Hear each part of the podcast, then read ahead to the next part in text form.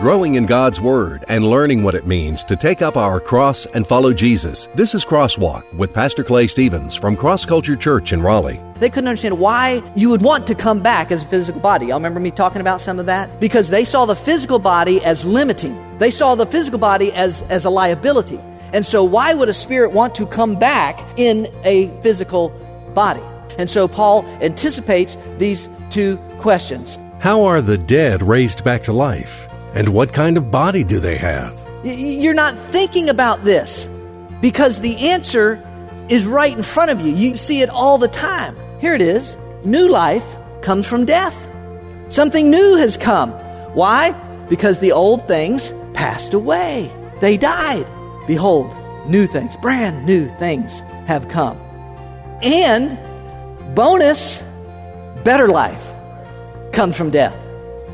Better life come from death? That's the answer to the second question. Hello and welcome to Crosswalk. Over the last several weeks, we've been in 1 Corinthians chapter 15 as the Apostle Paul carefully lays out a case for the validity of the resurrection. As Pastor Clay has explained in earlier messages, cultural influences had caused some in the church in Corinth to question whether the resurrection was actually true. The reality of the resurrection just doesn't just change our eternity. The reality of the resurrection changes our carnality. In other words, man, before I came to Christ, it was about me, my flesh, and, and what, what I thought was right or what I thought would please me or, or whatever else. But the gospel brings a purity into our lives that changes us. In today's message, Pastor Clay is going to explain how the Holy Spirit led the Apostle Paul to anticipate two questions, the two I mentioned a moment ago. How are the dead raised, and what kind of body will they have? Paul's answer to those questions is more simple than you might think, but incredibly important to all of us who have put our hope in the gospel. Now, here's Pastor Clay.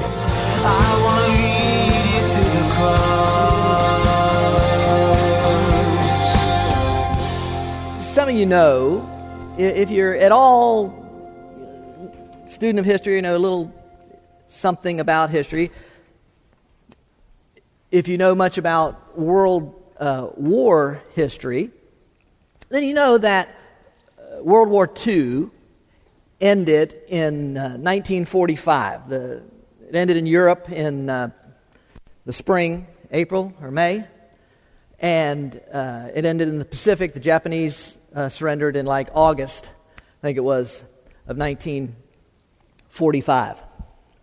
But do you know when the last Japanese soldier surrendered? After World War II? 1974. Almost 30 years after the end of the war. You know why? It wasn't what you might think. It wasn't because he didn't know the war had ended.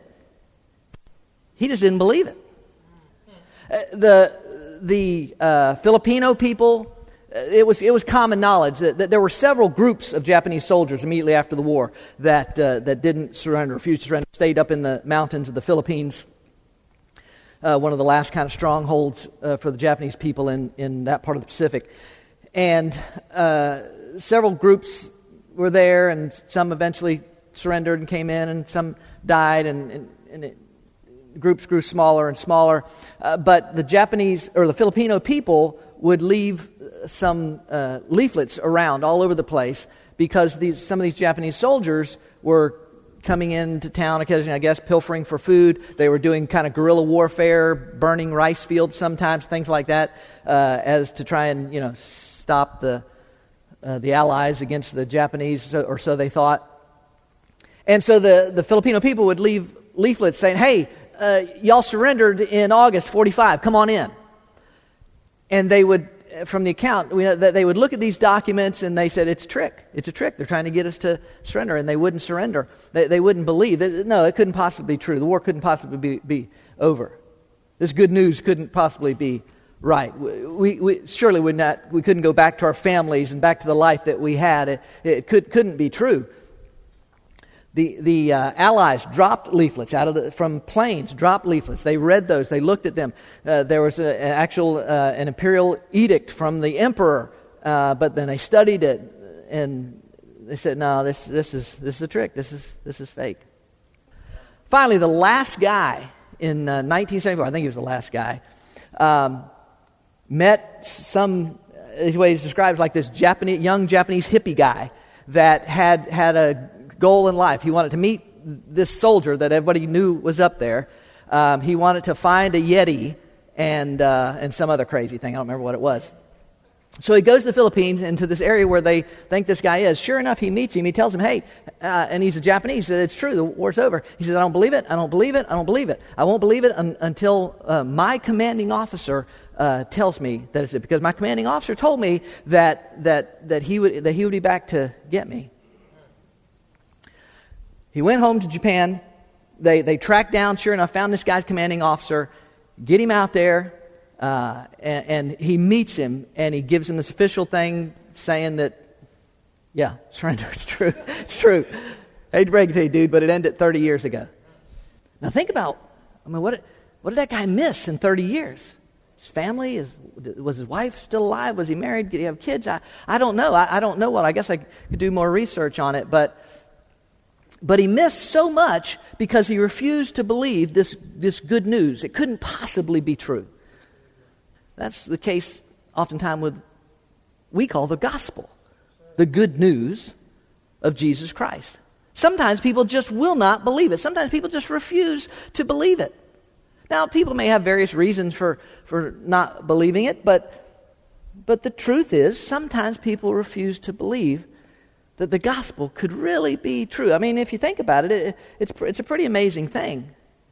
As a matter of fact, I would think that people that hear the gospel who are not under the conviction of the Holy Spirit, if the, if the Spirit is not, you know, working in their lives at that particular moment, something's going on, whatever the case may be, if you think about it, uh, for them to hear something like, uh, yeah, uh, of course, God is real and God loves you, and you've blown it, uh, you're separated from God because of your sin, uh, but hey, God's got it covered because God uh, came to earth. God lived a perfect life. God willingly laid down his life, died on the cross, physically dead, but three days later, he got up out of the grave, uh, proving that your sin bill was paid and conquered. And, and he went back to heaven after uh, 40 days. He went back to heaven. And he's coming back to get us someday so that we can be with him in heaven uh, forever. Now, think about it. Yeah, y'all say amen, right? Cause you, but think about it. Y- y- y'all have neighbors that when you say that to them, they're, they're like, their eyes glaze over. And Y'all ever, y'all ever say something like that to somebody and they're like, uh huh, uh-huh, nurse, nurse? right? Sometimes people just won't believe the good news. But for those who do believe the good news, man, it is really good news. We've been walking through that good news for now, what is the fourth week in 1 Corinthians 15, this chapter devoted just to the gospel the importance of the gospel, why it matters, why it's so important, and, and even more so, specifically within, the, within the, the, the context of the gospel, the resurrection of Jesus Christ from the grave. Why uh, everything about the gospel uh, hangs on the reality of the resurrection, whether it's true or it's not true. We've been walking through that, like I said, for three weeks. This is now the fourth week, and we're going to dive into it today. If you haven't been here before, you can go back and listen to some of those other messages if you're interested. If it piques some of your curiosity about some of the previous things, they're listed on the back of your information sheet. We're going to fill a couple more in uh, today, and then, uh, Lord willing, we'll finish 1 Corinthians 15 uh, next week. Uh, but it's, it's, it's just the gospel. You just can't rush through the gospel, folks. You can't rush through it. Now, here's, here's where we're going to start this morning. We're going to start with this idea. We're going to start with the purity from the gospel. And we are beginning in verse 33.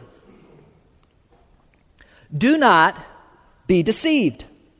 Bad company corrupts good morals. Did y'all grandma ever use that line on y'all? Yeah, right there's where they got it from. Do not be deceived. Bad company corrupts good morals. Become sober minded as you ought and stop sinning. For some have no knowledge of God. I speak this to your shame.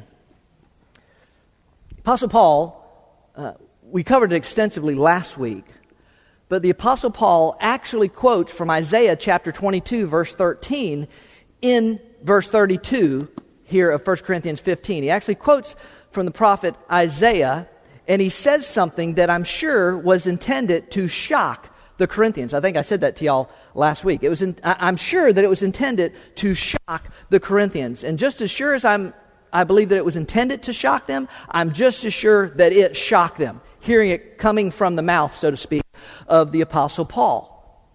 When, when he says in, in, in his argument, uh, he, he brings this protest. If you remember, I said last week, he brings this protest against the gospel if the resurrection isn't true. If, that didn't happen, then here's my protest against this resurrection. And, and you may remember this again from last week. Basically, Paul said, if the resurrection isn't true, then he said this, then let us eat and drink, for tomorrow we die. The resurrection isn't true. Live like you want to live, act like you want to act, indulge in as much as you want to indulge in, do whatever you want to do because nothing matters. It doesn't matter. This life is all you've got if there is no resurrection. Now, that philosophy of life, and, and that is a, a, a philosophical view of, the, of life, was. Uh, was birthed out of what was called the Epicurean movement in the Greek culture. The Epicureans were a group of people that just believed, hey, mm, right here, right now, no sense in worrying about anything else. I, am right here, right now. I'm going to do whatever I want. This life is all there is. They gave Epicureans would give would give little to no thought about the afterlife, about an eternity, about anything like that. It's just about this life right now. So go for it. So for, for the Apostle Paul, basically be coming alongside the Epicureans and saying, hey, just go for it. Indulge in whatever you want to do. Do whatever you want. It, it, doesn't, it doesn't matter if there's no resurrection. Yeah, I'm, I'm pretty sure that that must have shocked the Corinthian people. But just as, as soon as he shocks them, he shocks them back into reality with this statement in verse 33. He says, Do not be deceived. Oh, just let's eat and live, do whatever you want because it doesn't matter. Do not be deceived. The word for deceived, by the way, is planaste. It comes from the root Greek word planao. Hey, it's the same word that we get our word planet from. The word means to, to wander about. You, see, to the, to the ancient Greeks, the, those, those planets up there in the, in the sky, those things moving across the night sky, were just, they were just wandering around, being, being influenced by who knows what as they went across the night sky. What a powerful picture of a culture that rejects the God of the Bible and rejects the authority of God's Word, wandering about, influenced by who knows what and whatever Every person deciding for themselves what is right, what is wrong, what, nothing matters at all. To just wander around. And then Paul says this in verse 34 Become sober minded. Do not be deceived. Become sober minded as you ought and stop sinning. For some have no knowledge of God, and I speak this to your shame. Let me give you what I believe it would be a kind of contemporary translation of what Paul just said. Stop acting like a drunk. Stumbling around, wandering around, wandering. If you've ever been behind somebody drinking eh, on the road, wandering all over the road, stop stumbling around, wandering around, stumbling into sin. Stop, stop living like you don't even know God exists. Shame on you that you would, that you would do, that you would live this way. Stop sinning. It's this call, this, this purity that comes from the gospel. Not perfection, nobody's saying that, but this, this desire for purity, to live my life in a way that honors God versus in a way that was simply for the pleasing of my flesh. If there's no resurrection, go for it. But if the resurrection is true, live like it's true. That's what he's saying. That's what happens. That's what the gospel does. It brings a purity into our lives, a desire to live for God. I don't know how many uh, country music fans we have in here uh, today. Come on. Merle Haggard rolling over in his grave, and hear y'all say that. It says, Come on, I don't, I don't know how many country music fans we have in here, but even if you're not a country music fan, almost every person is, uh, knows about the Ryman Auditorium. Almost everybody knows or has seen, maybe has even been to the Ryman Auditorium in Nashville, Tennessee. The Ryman is, is ground zero for country music. It is uh, a, a, any person desiring to make it in the business of, of country music dreams of the day that they might be invited to perform on the Grand Ole Opry at the Ryman. I mean, that, that's like, that would be the pinnacle. But you know, a lot of people don't know the backstory about the Ryman. Thomas Ryman was a wealthy, successful businessman in the Nashville area in the 19th century, post Civil War. He had made his fortune by uh, running a series of riverboats. In fact, he, he owned, uh, I think it was something like 35 barges, riverboats, gambling boats that rolled up and down the Cumberland River delivering cargo, uh, delivering liquor, delivering uh, gambling uh, opportunities, all different kinds, all up and down the Cumberland River. And he'd become very wealthy doing it. An evangelist named Sam Jones had come to Nashville and had begun to do a series of, I started to say old time revival meetings, but it, it was the time back then. It, it was the old time back then in the 1800s. They started doing a series of revival meetings, tent meetings. Y'all, any of you ever been to, been to a tent meeting? It's a, it's a world all of its own, man. Go to a tent meeting. But uh, Sam Jones was doing these, these tent meetings, and apparently God was just producing an amazing uh, pouring out uh, from these tent meetings. It was making a difference in the community. People were giving their life to Jesus Christ. And, and it's not, I don't think anybody's quite sure how he managed to do this, but somehow Sam Jones uh, convinced the city of Nashville to close down every bar and gambling establishment in Nashville um, on the nights of his revival, tent revivals.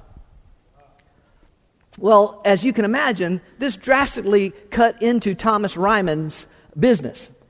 And he was not going to put up with this.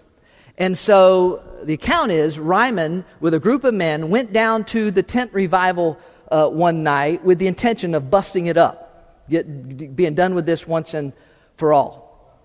But then something that something happened that uh, we in the business call a God thing.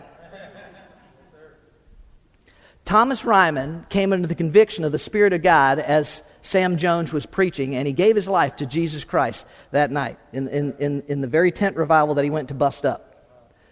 And I've read that Thomas Ryman left there, went straight down to the docks, and had his men push, throw every piece of gambling equipment that he had overboard into the Cumberland River that night. And Thomas Ryman became a staunch advocate for the gospel and for the spread of the gospel in, into people's lives to make an impact. Matter of fact, he was so moved by, by Sam Jones preaching that he said, It will not do that Sam Jones is preaching out here in this tent revival. Maybe it's fine in July, but it don't fly well in December or January in Nashville. We, something's got to be done about this. And seven years and a hundred thousand, more than a hundred thousand dollars later, no small amount in post Civil War South, in 1892, the Gospel Tabernacle opened in Nashville, Tennessee. A building erected so that Sam Jones and other evangelists could come in and could preach the gospel so that any person at any time of year could come in and hear the gospel, regardless of weather conditions or anything else, that the gospel could be shared. And for years, that's exactly how the gospel tabernacle was used for the, for the perpetuation, the spread of the gospel. When Thomas Ryman died in 1904. His funeral was on Christmas Day, 1904. Sam Jones preached his funeral. More than 5,000 people attended his funeral. That was the kind of impact Thomas Ryman had had in the years since coming to Christ. More than 5,000 people attended the funeral, and at the funeral, Sam Jones said that we need to change the name of this building in, and name it in honor of Thomas Ryman. And it's been Ryman Auditorium ever since that day and it stands truly as a living testimony of the power of the gospel to change a person's life. That's what Paul's talking about here. This purity, this desire for purity that comes into our lives as a result of the gospel of Jesus Christ. John the Baptist, Matthew chapter 3 says this. But when he saw many of the Pharisees and Sadducees coming for baptism, he said to them, You brood of vipers. Not the kind of greeting you usually give baptismal candidates. But look at what he says You brood of vipers, who warned you to flee from the wrath to come? Therefore, watch this, bear fruit in keeping with repentance. In other words, okay, guys, I, I, got you. You come down here. You've come down to the Jordan. You want to be baptized. But I'm telling you, if this is more than just a spectacle, if this is more than just a show, then let your lives show that you're different as a result of it. That's the, that's the purity that comes from the gospel. Jesus himself uh, said this in uh, Matthew chapter 7 Not everyone who says to me, Lord, Lord, will enter the kingdom of heaven, but he who does the will of my Father who is in heaven will enter. In other words, the, the person that desires to, man, how, how does God say I ought to handle this situation? How does God say I ought to love my spouse? How does God say I ought to treat my, my, my uh, fellow uh, neighbor? How does God say I ought to uh, handle whatever it is? That's the purity that comes from the gospel. Jesus, again, in uh, Luke uh, chapter 6, why do you call me Lord, Lord? And do not do what I say. That's a very profound, that, that passage, as much as any other, just grips my heart. Why do you call me Lord, Lord? And do not do what I say. I've reminded myself of that many times, even though I know I've come to Christ in a relationship with Christ. I can think of times in my life where I, was, I would say, Jesus is my Lord, but, but then I can think of my conduct or my action, and I think, boy, why do I call him Lord, Lord if I'm not going to do what he says? You see, here's the, here's, here's the gist of what Paul is saying. Here, here, here's the way it looks. The reality of the resurrection just doesn't just change our eternity. The reality of the resurrection changes our carnality. In other words, man, before I came to Christ, I don't know about y'all. Y'all were probably goody two shoes or something. But before I came to life, Christ, it was about me, man. It was about how I wanted to live my life, what I wanted to do. Uh, uh it, it didn't matter anything about oh, maybe I'd try and do the right thing now. But you understand what I'm saying? It was about me, my flesh, and, and what, what I thought was right or what I thought would please me or, or whatever else. But the gospel brings a purity into our lives that changes us. So that it, that, oh, sure, I can still struggle with my flesh. Does anybody struggle with their flesh from time to time in their life? I can still struggle with my flesh, but he's saying that now there comes this desire to, to, to walk away from my carnality, my fleshiness, and, and to live for Christ. It's, purity from the gospel. Paul's simply saying, resurrection isn't true. All right, I don't blame you. I'll join you. I'll, live my life any way I want to. It do- doesn't matter. That's my protest against the gospel if the resurrection isn't true. I'll live my life any way I want, and you ought to live yours any way you want. But if the gospel is true, if Jesus really rose from the dead, then you ought to live your life like it's true. Here's the, the second idea this morning it's the process in the gospel. Now, we're going to walk through this in the process in the gospel. I want to start reading in verse 35, and I'm going to read down to verse 49 on this. Someone will say, How are the dead raised? And what kind of body do they come? You fool. That which you sow does not come to life unless it dies. And that which you sow, you do not sow the body which is to be, but a bare grain, perhaps of wheat or of something else. But God gives it a body just as He wished, and to each of the seeds a body of its own. All flesh is not the same flesh, but there is one flesh of men, and another flesh of beasts, and another flesh of birds, and another of fish. There are also heavenly bodies and, and earthly bodies. But the glory of the heavenly one and the glory of the earthly, earthy is another. There is one glory of the sun and another glory of the moon and another glory of the stars, for star differs from star in glory. So also is the resurrection of the dead. It is sown a perishable body, it is raised an imperishable body. It is sown in dishonor, it is raised in glory. It is sown in weakness, it is raised in power. It is sown a natural body, it is raised a spiritual body. If there is a natural body, there is also a spiritual body. So also, it is written The first man, Adam, became a living soul. The last Adam became a life giving spirit. However, the spiritual is not first, but the natural, and then the spiritual. The first man is from the earth, earthy. The second man is from heaven. As the earthy, as is the earthy, so also are those who are earthy, and as is the heavenly, so also are those who are heavenly. Just as we have borne the image of the earthy, we will also bear the image of the heavenly. I know there's a lot in there. Uh, uh, that there's, a, there's a lot to, to chew on, as I like to say. There's a lot to chew on that in there and think about all that. I want to try and uh, I want to try and uh, expedite it. I want to try and, and, shorten it to some degree. Uh, and, and, let me just put it this way: Paul, uh, under the inspiration of the Holy Spirit, anticipates two questions coming from the people. Two questions that he anticipates. They're right there in the text. How are the dead raised, and with what kind of body do they come? How, how, how are the dead raised, and, and, in what kind of body do they come? I covered this uh, pretty in depth a couple weeks ago, I think. But for the uh, Greeks, it was a struggle to, to think about a person coming back to life physically in a body. Not because they didn't believe that it was possible, not because they had a problem with supernatural. Greeks had no problem. they believed in all kinds of gods, all kinds of supernatural things. They didn't necessarily have a problem with believing that it was possible to come back to life. They just didn't understand why. Because of the influences of some of the, the philosophers, they couldn't understand why you would want to come back as a physical body. Y'all remember me talking about some of that? Because they saw the physical body as limiting. They saw the physical body as, as a liability.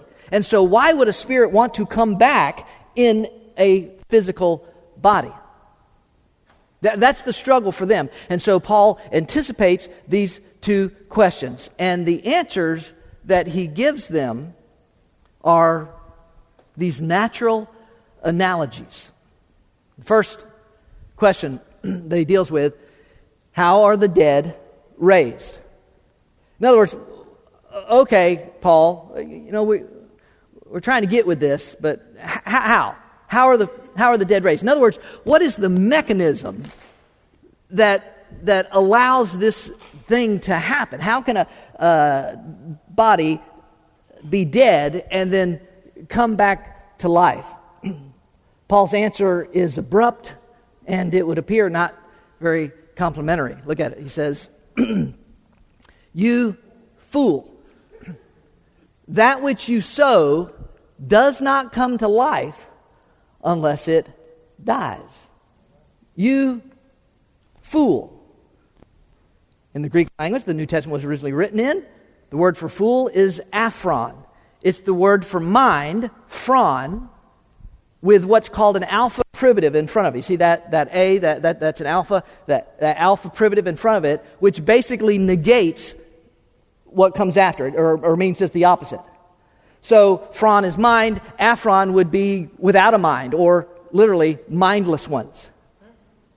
I don't really think Paul, I mean, everybody knows Paul, he's a straight shooter. He's, he calls it like he sees it. But I really don't think Paul's trying to be insulting here. I think he's simply saying to them, hey, you, you're, you're, not, you're not using your heads here. You're not thinking about this because the answer is right in front of you. You, you see it all the time. Here it is new life comes from death. There's your answer. What, what is the mechanism? Here it is new life comes from death. Now, those are my words, not Paul's, but that's what he's saying in this analogy, that, that this, this planting analogy that he gives.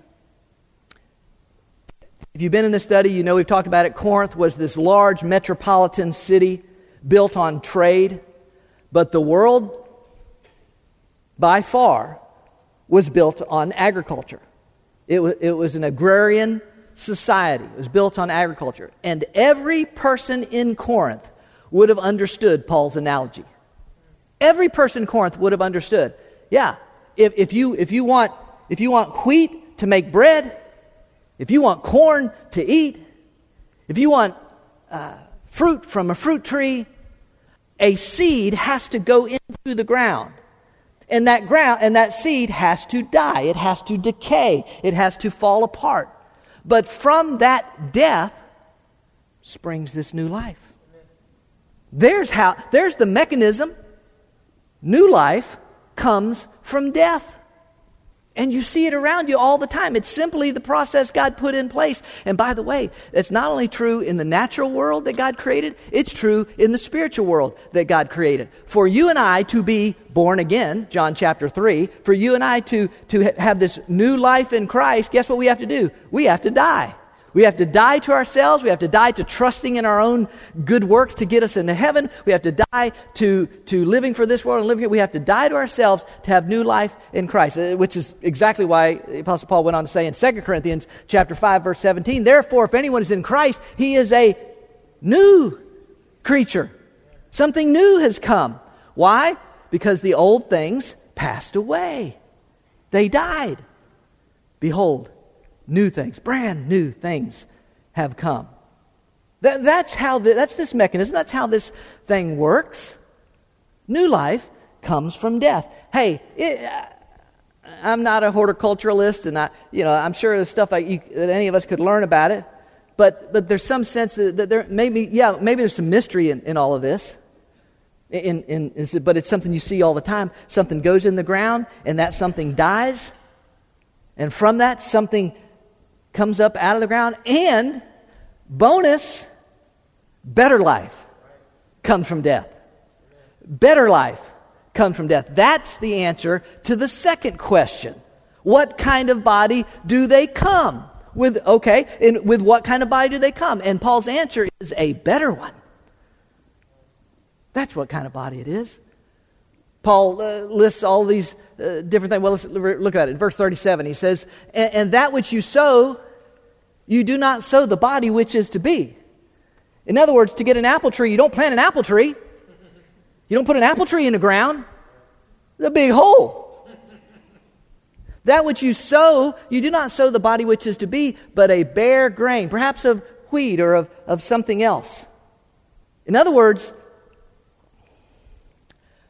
in other words, I, I guess you could try and live off of apple seeds as long as you had them. I guess they'd run out. But I guess you could try and live off of apple seeds.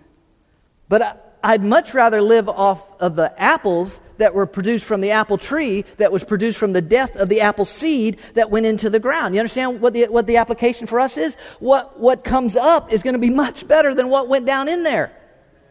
Better life. That's Paul's answer.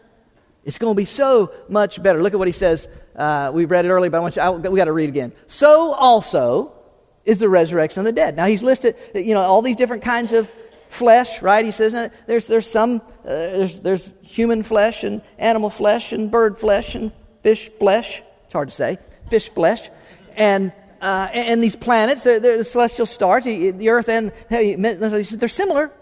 They're similar, but they're different. They're better. Something better is result of. Look what he says. Says, So also is the resurrection of the dead. It is sown a perishable body. A body that is decaying, a body that is dying, a body that dies. Oh, but it is raised an imperishable body. I like the sound of that. What about y'all? I like the sound of that. It is sown in dishonor, it is raised in glory.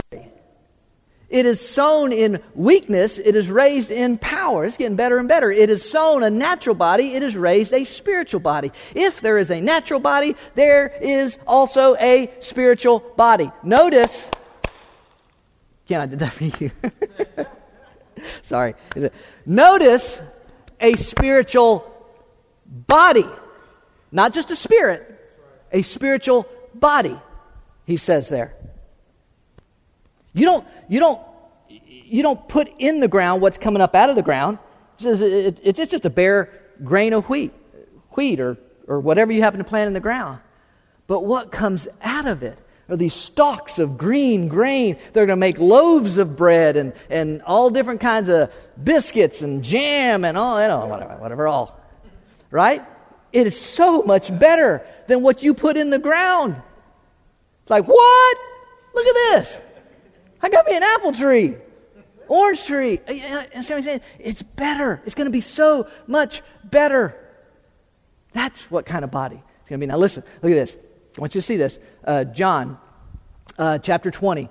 Uh, is after the resurrection, right? After eight days, his disciples were again inside and Thomas with them. If you remember, the first time Jesus appeared to the, uh, to the disciples, Thomas wasn't with them. And when they told Thomas, hey, we've seen the, the Savior, he's resurrected. And Thomas I don't believe it.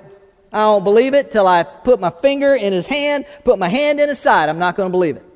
So, eight days later, no, no, no I, want you, I want you to notice this. Notice what John, John's dropping these clues here.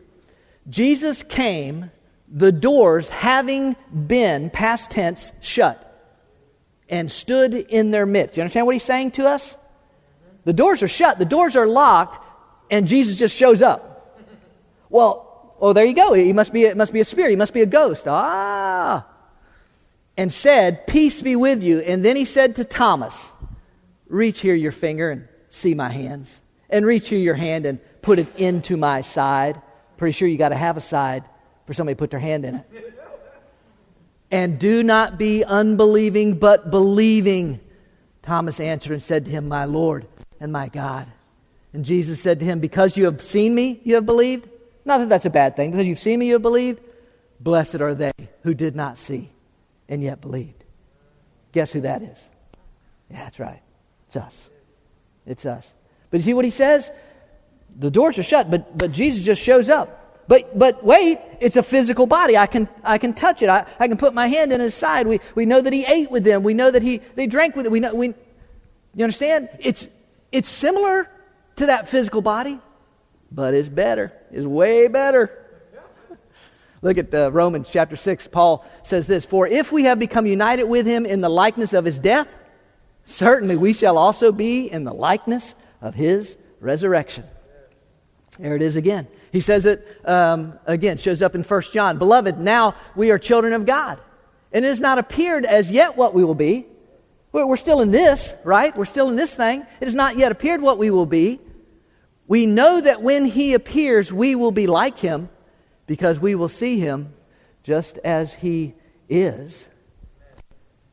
Oh, it's way better, folks. And that's that's the process of the gospel. That's, that's this thing that we're working through. This, this, this body wearing down, wearing out for the purpose of the gospel. To live like it's true. So that someday, in God's timing, we can take up a brand new one, a better one. One like, similar, but way better. You know, there comes a point in your life, and I don't know when that is, when, you, when you're young, however you want to define young, when you don't think a lot about it, but there comes some point in your life where nobody has to remind you that you're dying. Do you know what I mean? I mean, you know what I mean by that?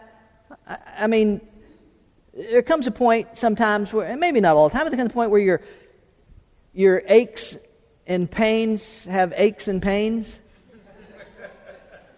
your, your hair turns gray or turns loose. Coffee becomes, uh, becomes less uh, something we. Coffee becomes a necessity to get us going in the morning. You know what I'm saying? It, it, it just, it's the physical body. It's wearing out. It's wearing down. It's the sin curse. The entire creation is under it. It's the way it is. Which, by the way, that's why, sidebar, that's why Solomon writes in Ecclesiastes chapter 12, and he says, Remember also your Creator in the days of your youth, before the evil days come and the years draw near, when you will say, I have no delight in them. Now, listen, Paul's not saying that we can't remember our Creator or serve our Creator when we're older. We ought to serve God, we ought to live for God as long as there's breath in our body. There is no retirement plan in the kingdom of God until we're in there. You understand what I'm saying? He's not saying we can't remember our Creator when we're old. He's simply saying that we, there's no time to lose, and so you better live for God every moment that you got, because we're just not here that long. And when you're younger, you, I'm just, it's just honest. When you're younger, oftentimes you can just do more. Paul says this, 2 Corinthians chapter 5 again. For we know that when this earthly tent that we live in is taken down, that is, when we die and leave this earthly body, we will have a house in heaven, an eternal body made for us by God Himself and not by human hands.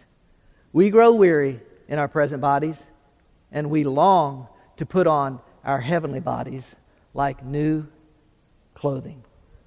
If the resurrection isn't true, then it doesn't matter. If it is true, then we ought to live like it's true, and we ought to, we ought to take this process that God has given us and use this body to every ounce of this body, every strength, every breath that we have, every hour that we have, for as long as we have, to live to try and honor and glorify God, because someday this body, not to freak anybody out here today, but if Jesus tarries, every person in this room is going to die someday.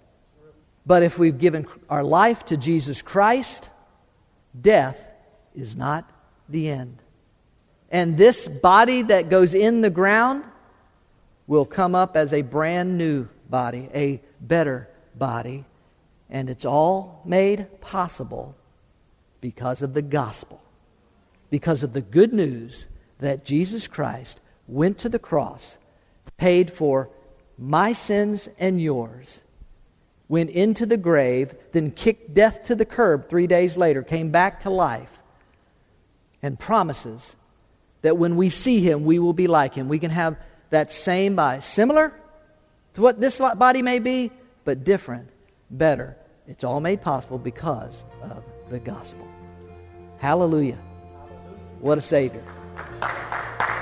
The importance of purity in the lives of followers of Jesus. I like the way Pastor Clay put it in today's message. If we believe the gospel is true, then we ought to live like it's true. Our lives should reflect the purity God desires for us. It doesn't mean we're perfect, but the Spirit of God empowers us to live for Christ and not ourselves. And as we heard today, there's a process in the gospel. As the Apostle Paul showed us, new life coming from death is something we see around us all the time. And for followers of Jesus, because of the gospel, when we die, someday we're getting a brand new body. And as we heard today, a body that will be much better than the one we have now. We're glad you joined us for this week's message on Crosswalk. Pastor Clay is the author of the book I Get It Discovering How to Really Live in the Promises of God. My prayer is that God would use it to help some people understand a few things about what it really takes to live in the promises of God. God wants you to live a life of peace and purpose and meaning and hope and fulfillment and contentment. He wants you to live a life without fear and without anxiety. Many people at some point in their life feel disconnected with the type of life and faith they read about in the Bible and what their lives look like on a daily basis. What is it that we're missing? What is it that we're not getting? If I'm not really living in the promises of God, why is that? That's what this book explores. I Get It is available online in electronic versions for the Nook and Kindle, as well as paperback from Amazon.com. And ask for it by name at your favorite local bookstore. You can go in bookstores and just say, hey, uh, have you got a book in here uh, entitled I Get It from Clay Stevens? They can order this book out of their catalogs that they get. Get your copy today. Discover the promises of God and the steps you need to take to get it. And join us here each week online for another Crosswalk message. God has invited us to know Him through His Word, the Bible, a perfect record of God's revelation to man and applicable for every area of our lives. And if you're in the Raleigh area, we invite you to be a part of Cross Culture Worship. We meet at 10:30 every Sunday morning at the Leesville Road High School, a mile and a half south of I-540 exit 7. We're a church, but instead of religion, we're about relationships, and instead of rituals, we practice real realness. Our desire is to be used by God to show people that a life built on the finished work of Christ on the cross is where they will find what they're searching for. Learn more about us, who we are, what we're about, what we do, and what we believe. Visit us online at crossculture.church. I'm not the water, I'm not the bread, but I know the place